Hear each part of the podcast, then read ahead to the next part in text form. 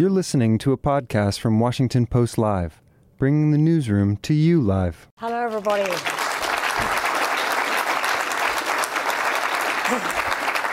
I'm delighted to be here today talking with really a legend in journalism, one who's been called the tribal chieftain of American journalism. That's obeisance. Okay.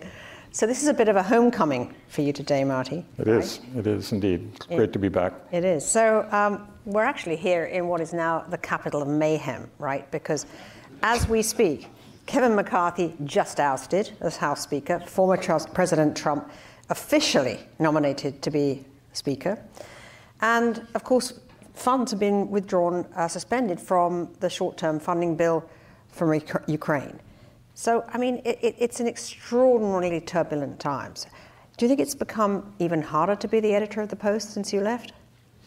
Uh, I don't know. It seemed pretty hard while I was there. I'm not sure it can get much harder. Uh, so I would say it's about the same. I mean, I, I have to believe it's got it's about the same. I mean, look, we had to deal with Trump, who's a president uh, candidate unlike any we'd ever seen before, and a president unlike any we'd ever seen before, and. Um, And we were struggling with sort of how, how to cover his campaign and how to cover his presidency. Um, and uh, people have a little bit of practice at that these days. But um, so I don't know. I'm not sure it's gotten harder. I mean, the country's gotten messier, uh, that's for sure. Uh, and politics has gotten messier.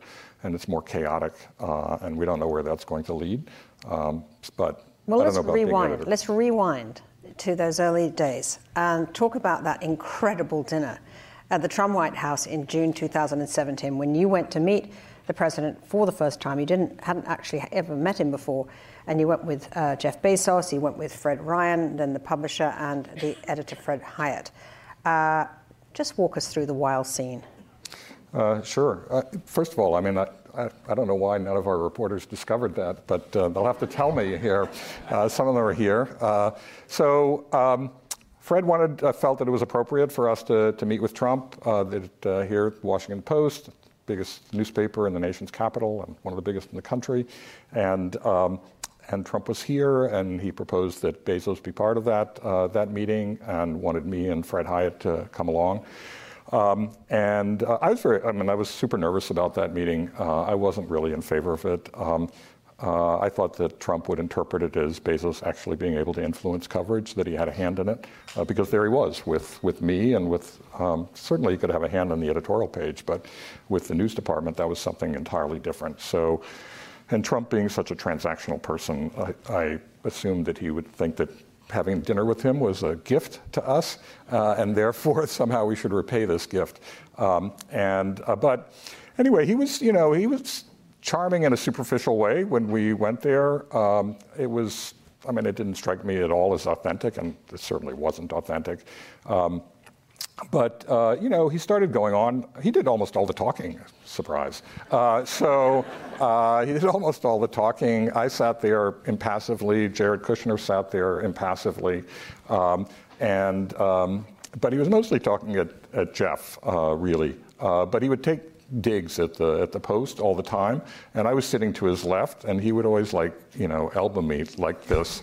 Kept jabbing you. And I was so tempted uh, to like go like this, but uh, you know it is the president of the United States, you know, uh, uh, so I I held back.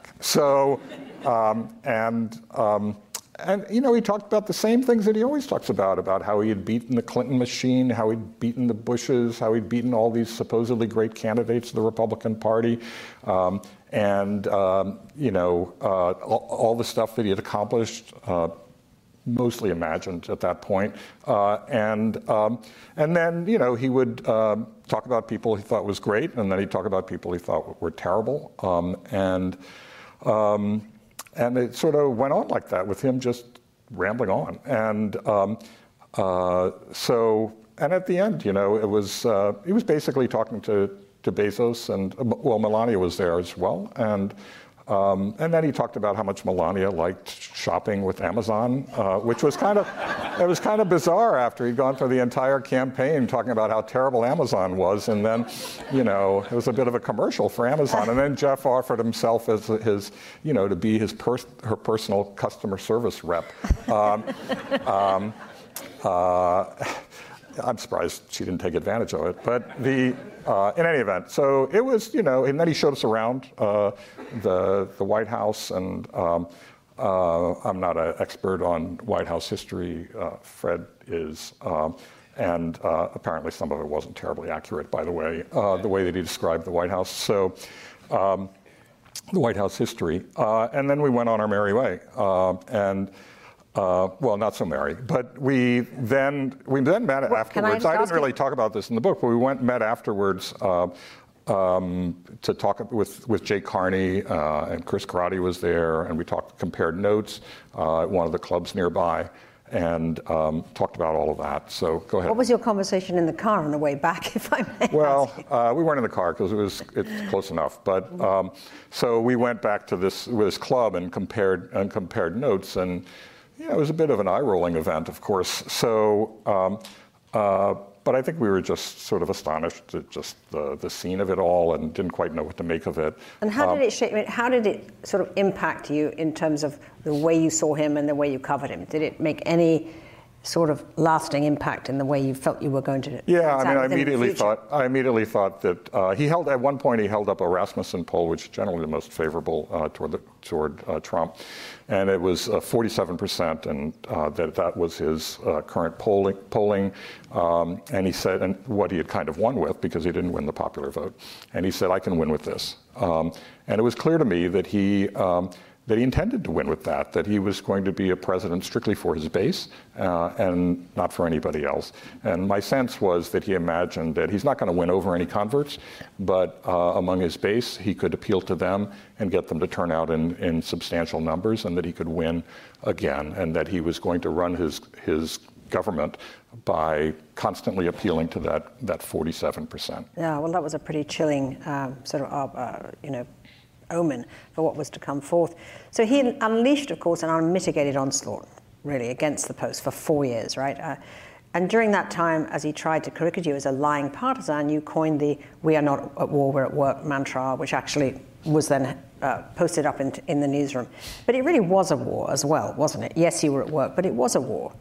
Um, I mean, you were editor of the Post at a time when you had a president who once told, according to Glenn Kessler, one hundred eighty-nine lies in one day.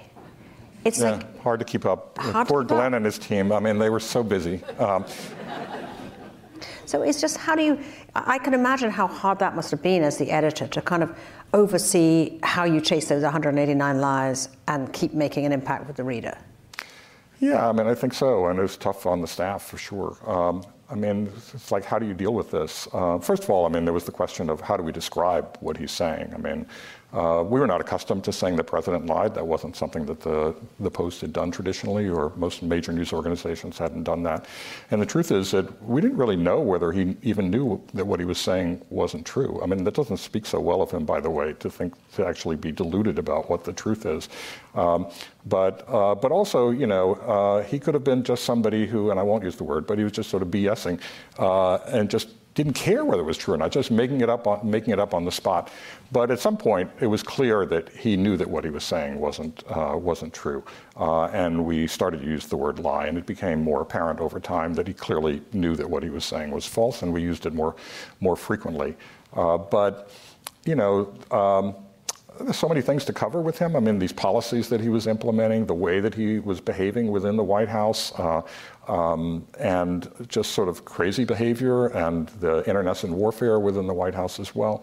And so um, uh, we couldn't just focus on his lies, because that would be a full-time, full-time occupation. So, um, and, but you know, it was a big part of covering him. Well, I mean, Trump told sixty minutes, "I discredit the media and demean you all, so that when you write negative stories about me, no one will believe them." It sounds almost demonic, really, when you read that now. Uh, how much tr- tr- damage do you think that Trump did do to the press? And do you think that the press has got any better at contending with it since? Yeah, I would take out the almost word, by the way. Uh, uh, I mean, I, it, it was clearly cynical, totally cynical. Um, I mean, I, I think we struggled with him at the beginning. I mean, first of all, I think our, one of our biggest mistakes was actually before Trump actually announced uh, that he was running for president. We just didn't adequately take the measure of the the level of grievance in the country. And there were a lot of people, and there are a lot of people struggling in this country, and and they had uh, real grievances against um, the so-called elites, uh, particularly in Washington, and particularly against the press, and and it led to um, a candidate like Trump. And I, we didn't anticipate, we didn't anticipate that. Well, that was uh, a big miss, wasn't it? Really, of the paper well, that you didn't big, miss. You really missed that depth, depth of feeling, and that Trump was such a surprise. I mean, why do you think right. that was? That actually. Well, I think, well, actually, why? Because we weren't out in the country taking the measure of what, what people's sentiments were. Uh, but once he actually declared as a candidate, I think we did a very good job here uh, at exploring his um, uh, his life and his career, going in depth. I mean, we assigned, we did a whole book on it, Trump Revealed, because we had done a series, um, and we went really deep on him. Uh, we enlisted another twenty reporters um, to, to work on that book. Uh, and when Bob Woodward disclosed that publicly at a it was a conference of real estate developers or something like that. Uh, it's a weird place to come from, but but uh, Trump seized on that. The right-wing media seized on that. He attacked Bezos for that. That we were just like going after him, um, and uh, but you know that his supporters, none of that really mattered to them. I mean, they when he would talk about, I mean, even with his announcement, if he's talking about uh, rapists coming from Mexico, they think of somebody who's uh, going to do something about the border, whether whether it sound, whether it sounds racist or is racist or all of that. That's how we react. That's not how they react. When he talks about keeping Muslims out of the country, um, you know, we look at the constitutional issues involved there. But uh, other people are saying, oh, well, he's going to do something about terrorism, and they're seeing it through a different prism than uh, than journalists are. Um, and other and the way that other people in Washington are. And I think it's really important that we we understand why people are seeing it through that prism. And so I do think people are still struggling with how to how to cover him. I mean, I think there have been some recent really big mistakes. The interview uh, on C N N, terrible mistake. Uh, I think the more recent one with Meet the Press, I think that's a mistake. I mean, it's just uh, doing an interview with him like that is just giving him a platform. He controls the conversation. And, you know, more and more what we ought to be doing is saying, well, what would a second Trump administration actually look like? Who would he appoint, uh, you know, to be members of his cabinet? Uh, what kinds of uh, policies would he implement at the beginning? Clearly, it would be a vengeance tour. I mean, he would be targeting the Department of Justice, the F B I, the press, courts, you name it. Um, the Post has done some of that work. I would like to see see more of that, and I hope that there's more of that in the works. Mm-hmm. Uh, what is this a second Trump administration, if there is one, Uh, really going to mean for this country and for our democracy? It's a good assignment, guys. I certainly like to read it. So, um, of course, when you first arrived at the Post in two thousand thirteen, Obama was or, was still president, right? Yeah. He didn't much like the press either. No, he didn't. Uh, how was covering Obama compared to covering Trump? Well, I was only here for a short period of mm-hmm. that time, but uh, they weren't very welcoming to us. I mean, look, we even wanted to, I think we tried for two years to get a like a farewell interview with him, uh, just to, you know, uh, he had been in office for, you know, two terms, and we were trying to get a substantial interview with him, and we were never granted that interview. They wanted nothing to do with us, mainly because they knew that we weren't going to ask so- just softball questions. All of those interviews in that last stretch of the Obama administration were with outlets that were clearly going to, there were essentially allies of his, and uh, were going to ask him the, the softest of softball questions, and that's exactly what happened. Mm-hmm. Well, of course, when you arrived also, the Post was forecast to lose forty million dollars, uh, its seventh straight year of revenue decline. The number of cakings in the newsroom, I'm told, I learned that phrase today, was at an all-time high.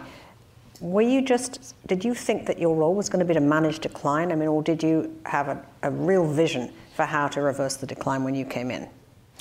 Uh, no, I can't claim that I had a vision for it because I wasn't sure what the model should be. I mean, I was interviewed, of course, by senior executives here at the Post. Um, and uh, I remember having uh, breakfast or lunch with Steve Hills, and uh, he asked me a bunch of questions, and then we were leaving, and I said, well, can I ask you a question? And he said, sure. And I said, so what's your strategy for getting through this? He goes, we're still trying to figure that out. it was not, it was not, uh, it was not really optimistic. So I worried that I was going to have to continue to manage decline. Uh, in my first year, Catherine Weymouth told me that she was going to go easy on me. Uh, I would only have to reduce staff by thirty-five people. Um, and we had a staff of about five hundred eighty when I got there. Uh, and then uh, as we, the summer came, we were starting to anticipate, you know, planning for the next year's budget.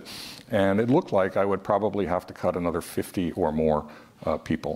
Uh, and then, uh, so no, there was no plan for, I mean, a, no good plan, that's for sure, for getting out of it.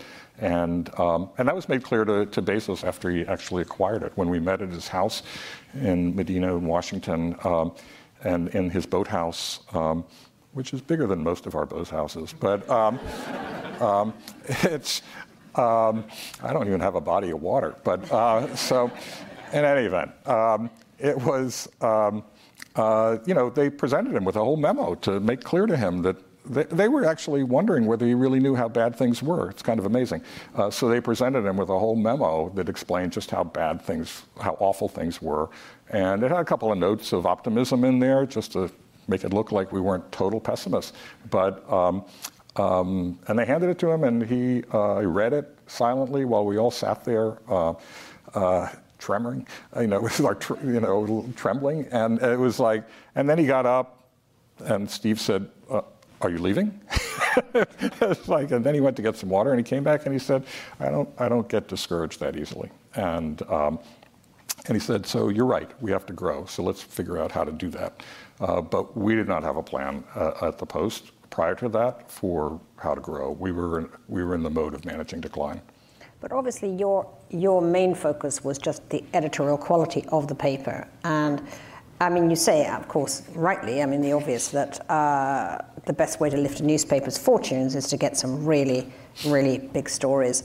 At the Miami Herald, you had the incredible, uh, you know, uh, Elian Gonzalez story. At the Globe, uh, you famously broke and owned that the whole story of the Catholic Church's cover-up of, uh, of sexual abuse, wonderfully celebrated in the movie Spotlight.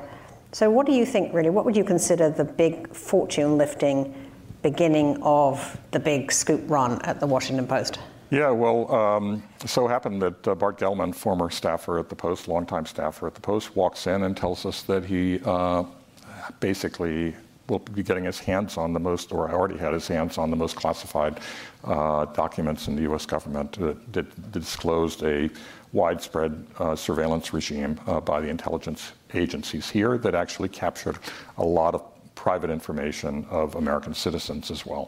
And so um, uh, the question was, were we willing to publish it? Um, he had already, he was working on contract with Time Magazine and had broached this with them. Uh, and the response that he got was not encouraging uh, to him uh, in his conversations with the editors and the lawyers there. And so he brought it here. Um, He had talked to Jeff Lean, who was our, is the investigations editor here, and um, asked whether he thought I would be receptive to this. And um, and so they came in and we talked about it and we decided to proceed. I mean, I wasn't, I'd never really dealt with stories like that. I mean, I hadn't dealt with stories like that at all, for that matter. I mean, I had been an editor of major regional publications, but not, I wasn't dealing with in matters of national security. And, um, you know, you had to think hard about it. I mean, we des- I decided to, to go with it, and I said that after our first meeting when, where we discussed all the issues, or at least a substantial number of the issues. But then when I went home, I was like, gee, what did I just do here? Uh, so, you know, I, th- I was thinking about it more, and I, was, I actually made a copy of the Espionage Act of nineteen seventeen. Um, It's not the liveliest reading, but it was really important at the time, and I did highlight the things where there could be huge penalties against the Post, there could be imprisonment, all of that. Um, but I thought about it, and it was just, um, this was a level of um, an invasion of Americans' privacy in a way that none of us could have imagined. And, um, and there had been, of course, no public debate about it. And the question is, how far does that go over time? And I felt that the public did need to know about it. And um, that if it even became a broader and deeper surveillance regime, I mean, and we didn't disclose it, we would be responsible, I would be responsible for, for not having disclosed that to the American people. So we did go ahead with that story, and of course it was huge. Uh, The Guardian uh, in England had, had that as well, and we were very competitive with them. Um, and um, you know, we had a procedure for how to how to report on those stories and the conversations that we should have with um, with the intelligence agencies. But uh, we went ahead, and all of a sudden, the Post was at the center of the conversation and the uh, in the. the world, for, for that matter. It was, yeah, and uh, I bet that it, felt very good.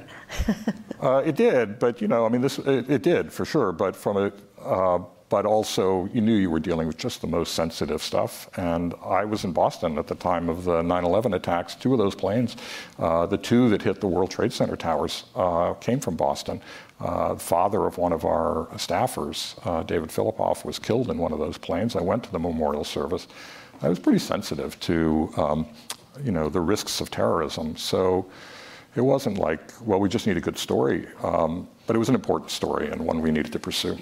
Of course, another huge thing that happened under your watch was going to bed at night knowing that one of your correspondents was mouldering in an Iranian jail. Jason Rezaian was finally released in two thousand sixteen after a year and a half in prison, thanks in part to some of the intense lobbying work, actually, that Fred Ryan did. Um, what was it like to live through that and to know that Jason was in prison? And do you have any advice for the journal's leadership in how to get back uh, uh, uh, their missing reporter? Uh, I have talked to them, actually. So uh, they did call around and talk to people who have experience with this. Uh, look, I was, it was preposterous that Jason uh, and Yeghani, his wife, were picked up. Uh, um, and, I mean, he was accused of espionage, of course.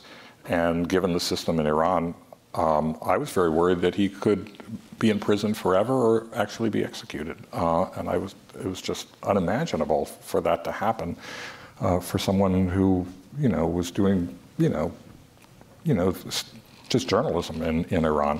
And um, and so, you know, that was my biggest fear, is that that would happen. As far as um, Evan at the Wall Street Journal, uh, it's a similar similar situation. And what I told them is that they should just be prepared for the long haul. Um, they need to keep the pressure on. They need to keep uh, pushing as much as they can. Uh, I think they're doing that. They're doing really well with that. Um, they're doing the right thing. Um, But um, this notion that these things are going to resolve themselves in a short period of time, I think, is uh, is fantasy. Uh, they won't, and and that's what I told them: is just keep at it and don't get discouraged. Uh, but you can anticipate that it's probably going to take a long time. Mm-hmm. Let's just talk about Jeff Bezos, because I have to say that he comes out of the book very impressively, actually, because he he's just so stalwart and engaged, and uh, seems to me have been very supportive of you. Um, so he'd never owned a newspaper before he bought the Post in twenty thirteen. So he was sort of a virgin to this business. How well did his hard-charging, you know, tech business principles translate into owning a newspaper? And uh, why do you think he wanted the Washington Post? You know, I mean, um, he says he wanted it. He talks about these three gates that he had to go through, and I've heard it so many times. Um, you know, I mean, the one, is it an important institution? Is it, yeah, that's obvious, it's an important institution, um, things like that. And then he gets to, could I make a difference? Uh, and um, and then he concludes that uh, he could make a difference because he could give us runway, uh, time, a longer time horizon. And certainly that made a big big difference, and that was really helpful. I was always looking, certainly at the beginning, I was looking for some sort of other agenda on his part. Um, everybody assumed that he would have an agenda. I mean, a lot of business people would, f- for that matter. Uh, but I never saw any evidence of another agenda, other than that he believed in the mission of the Washington Post, he believed in the mission of the press, even though he is rightfully the, the subject of uh, tough coverage, uh, and, um, uh, and that he, He wanted to, he wanted, he felt that he could do something to help this institution survive and thrive. And um, and so um, I haven't seen any evidence of anything anything but that. And uh, I know there are still, you know, plenty of people out there who would doubt that. But um, look, I mean, he came under enormous pressure from the President of the United States, who endeavored to sabotage his business, the source of his wealth, uh, talked about doubling, tripling, and then quadrupling postal rates. Uh, you got the sense that Trump may have been making these numbers up out of thin air. Um, and um, and then he intervened in the cloud computing contract uh, for Amazon, which Amazon seemed to be the leading bidder for, cloud computing contract for uh, the Defense Department.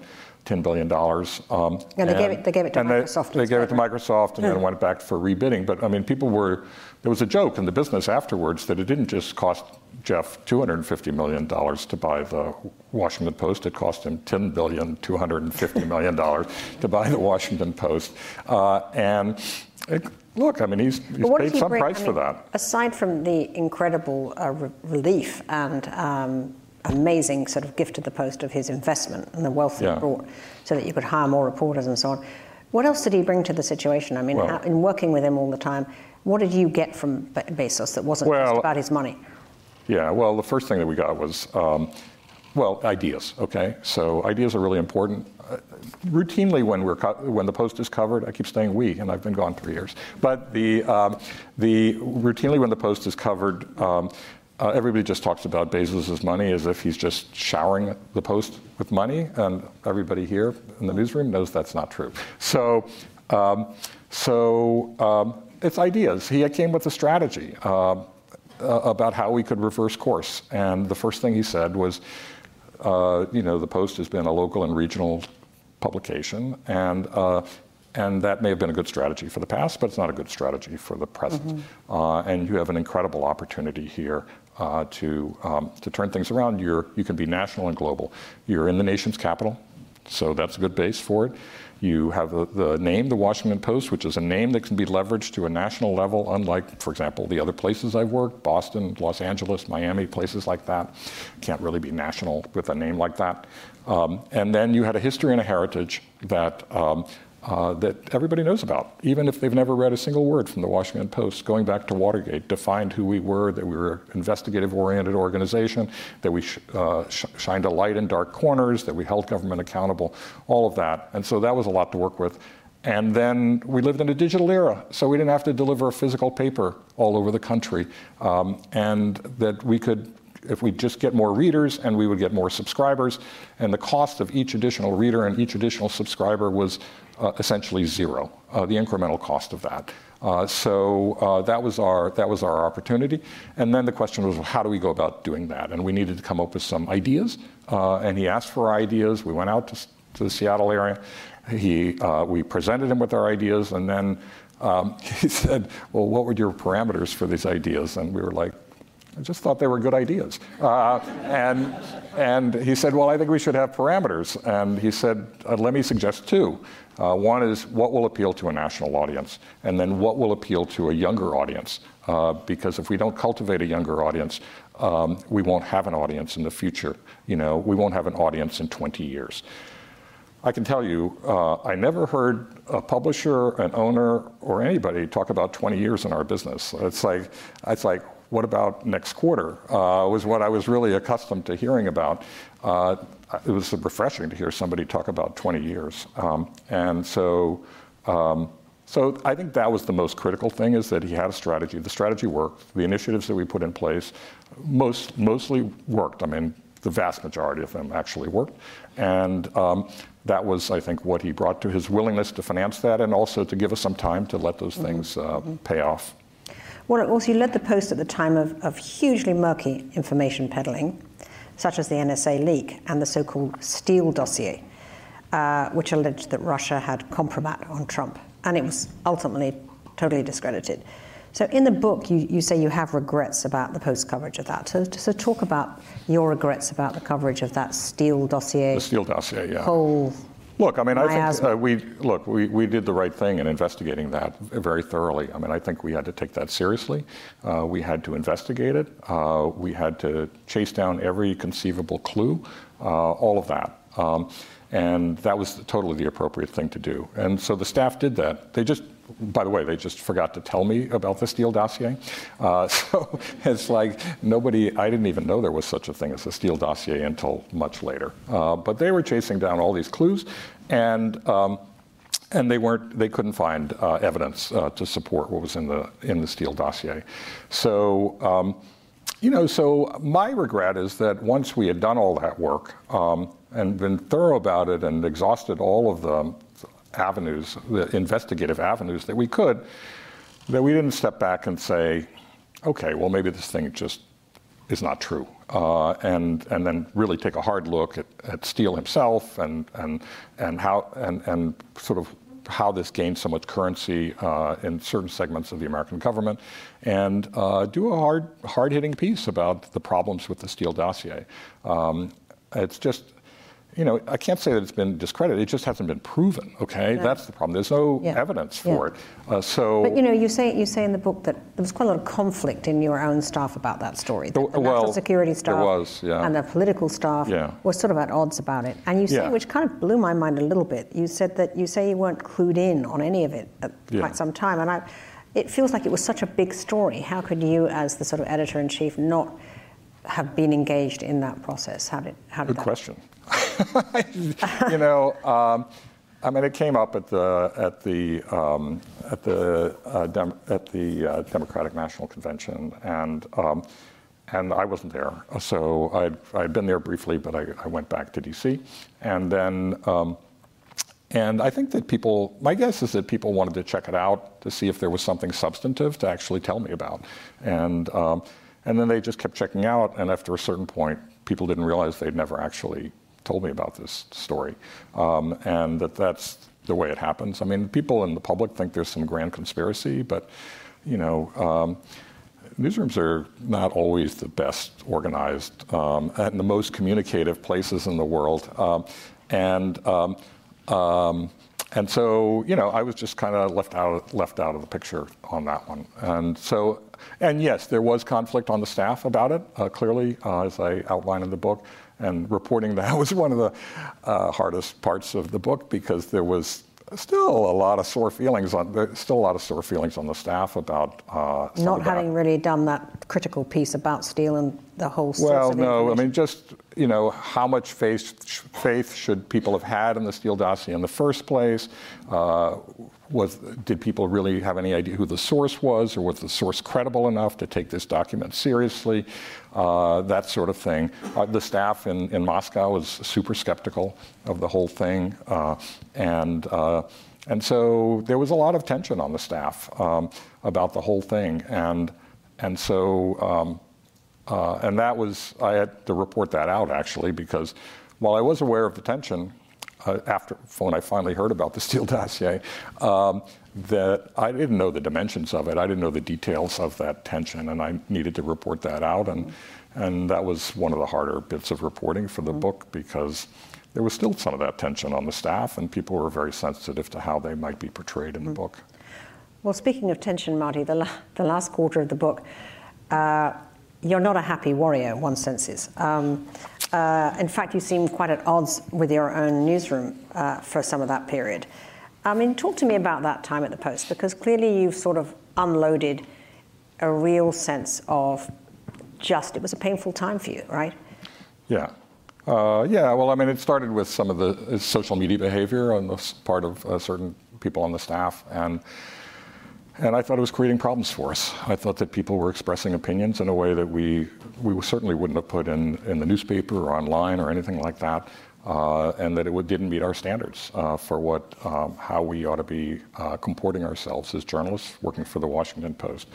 And um, clearly there were many people on the staff, particularly uh, people of a younger generation, who felt that they couldn't be one person at home and a different person at work, uh, that particularly in a time like ours where there were these attacks on uh, core values that I share, by the way, um, you know, of tolerance and non-discrimination and free press and free speech and all these sorts of things, that um, Uh, that, we, that it was under attack, and so people um, felt they needed to express themselves on Twitter and elsewhere, and um, and I felt that that wasn't helpful, and it undermined our uh, undermined our reputation, undermined our the credibility of our journalism and public confidence, and I still I, I still feel that way, and I think that people should, if I can, I mean I, I think that people should think a little bit about why we have. Uh, editors and editing. Let's go back to the basics of our business a little bit. And, uh, you know, editors are, they have responsibility for um, the uh, organiz organizing and the execution of our journalism. And, and they decide who should cover certain stories. And in, in concert with the people who are assigned to cover stories, they then uh, execute those stories. And they execute them Uh, with the standards that have been well established here at the Washington Post. And if there are circumstances that are new, they talk about them among themselves and uh, sort it out as to what's the right what's the right thing to do. It's a collective it's a collective process, and so um, and um, so and then we presumably produce journalism that actually is emblematic of our our standards. Well, what happens if somebody who's not involved in that, somebody who hasn't been assigned to that story, particularly the most sensitive stories that we are working on, uh, then decides to just take it upon himself or herself to uh, uh, express their views on a particular story, or to uh, decide that, well, you know, they're not covering the story right. I'm gonna I'm gonna set it right by, you know, tweeting out this particular piece of information in this particular way, uh, that kind of thing. And uh, well, you know, the tweet never went through any, it doesn't go through any uh, formal review. Nobody, nobody was nobody was consulted on whether such a tweet should be sent out, whether we think the timing is right.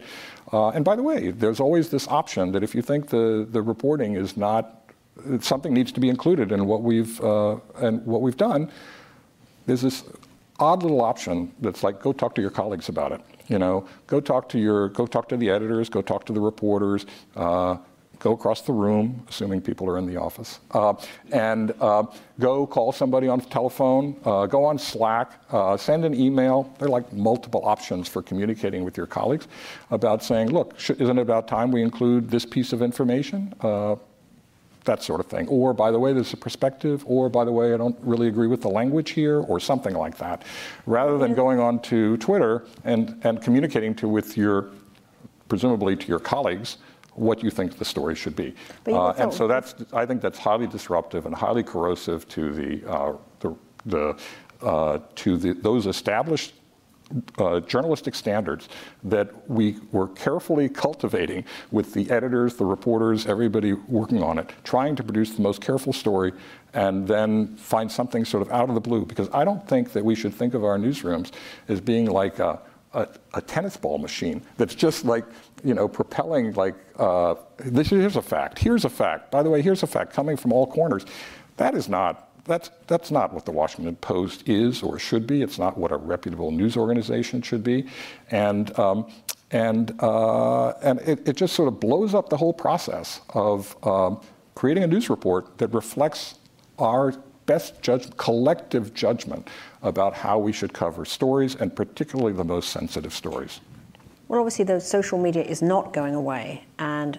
It had put you, it did put you, felt generationally sort of at odds, essentially, with a great many of the younger staff.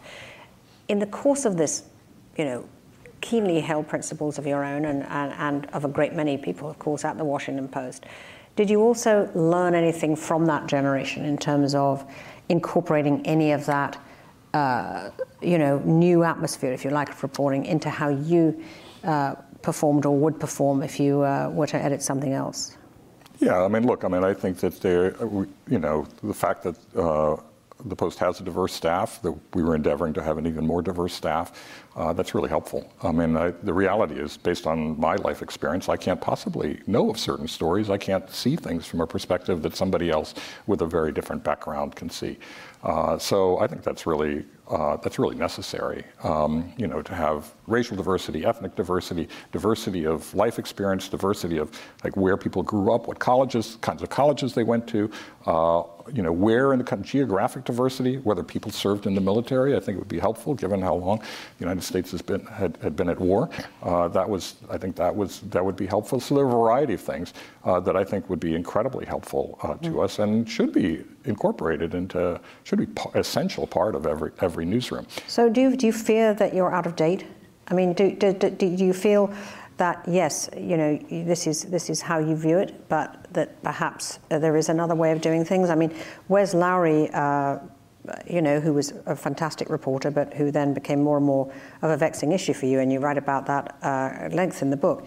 Uh, he wrote in the Columbia Journalism Review that the press is engaging in performative neutrality, paint-by-the-numbers balance, and thoughtless deference to government officials. How do you sort of respond to that? Because I suspect it might have been aimed at you. Well, yeah, sure. Uh, so, first of all, I mean, one, I do deal with that controversy on that, but I also talk about what a uh, talented and mm-hmm. courageous uh, and energetic and savvy uh, reporter he has, and how he brought real honor to this organization uh, based on the stories that he did, uh, particularly on mm-hmm. police killings. So, um, um, and I and I believe all that. Uh, I just disagreed with him on social media behavior, but I don't think I, I believe it. I don't believe in performative neutrality. I mean, look, let me give you let, just give you a, a case study here, which it predates my time at the Post. So the Catholic Church investigation that you mentioned, that I launched when I was at the Boston Globe, um, there, the problem was balance. Okay, what did what did the what did the Globe ha Globe have before I before I launched that investigation? They had a column, that, or they, basically they had the uh, lawyer for the plaintiffs, the the the people who had been abused as kids, uh, said that the cardinal himself was aware of the abuse, and um, and then con and reassigned a priest who had abused as many as eighty kids, uh, so that he could abuse again and again without any notification to parishioners or the public or any anything like that, and that the cardinal himself knew about this uh, and and participated in that reassignment. And the archdiocese said that's absolutely not true, and that's where things were left. Well, that's balance, right? One said some, one thing and the other side said something else. And at my first meeting at the Boston Globe, I said, when nobody mentioned that story at the first meeting, I said, look, I want to, what about this story? Um, um, can't we get beyond one side saying one thing and the other side saying something else? Can't we get to the truth of the matter? Uh, be, uh, because if it's true, it's an incredible scandal. And um, so what was that, okay?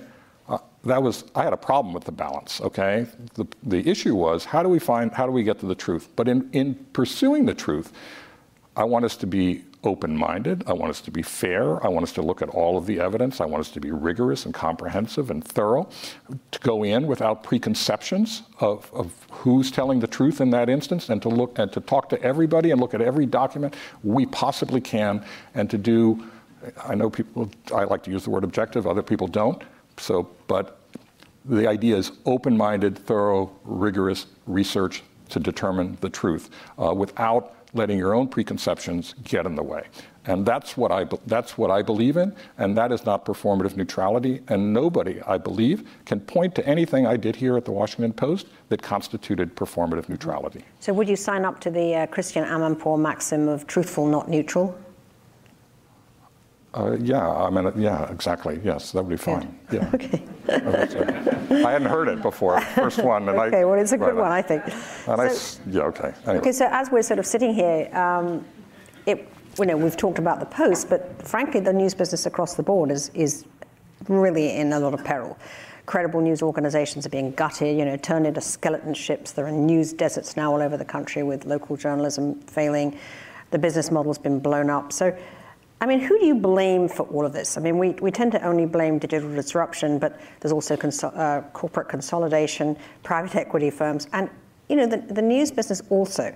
Are we also to blame uh, for being slow to innovate, do you think? And for agreeing to give away content free for all of those decades and then suddenly turning around and realizing they've eaten our lunch, essentially? I mean, do you feel now uh, that we can ever rectify this this great sort of giveaway of content?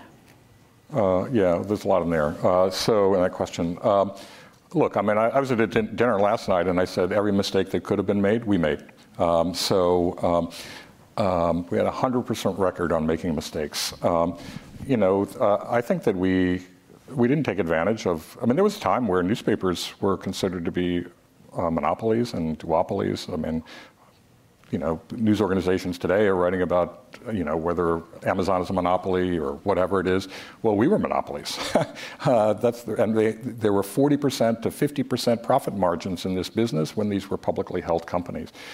The problem is that the companies, they took that and gave it to their shareholders. Uh, they didn't invest in our future. They didn't recognize that Uh, that our business was fundamentally changing.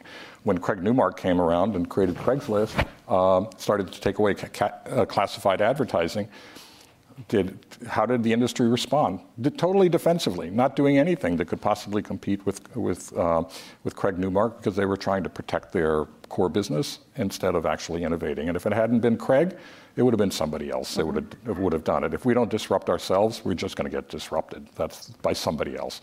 And so we sat there and did nothing. And, and we moved really slowly on, on becoming digital. There's a tremendous amount of resistance in our, in our business.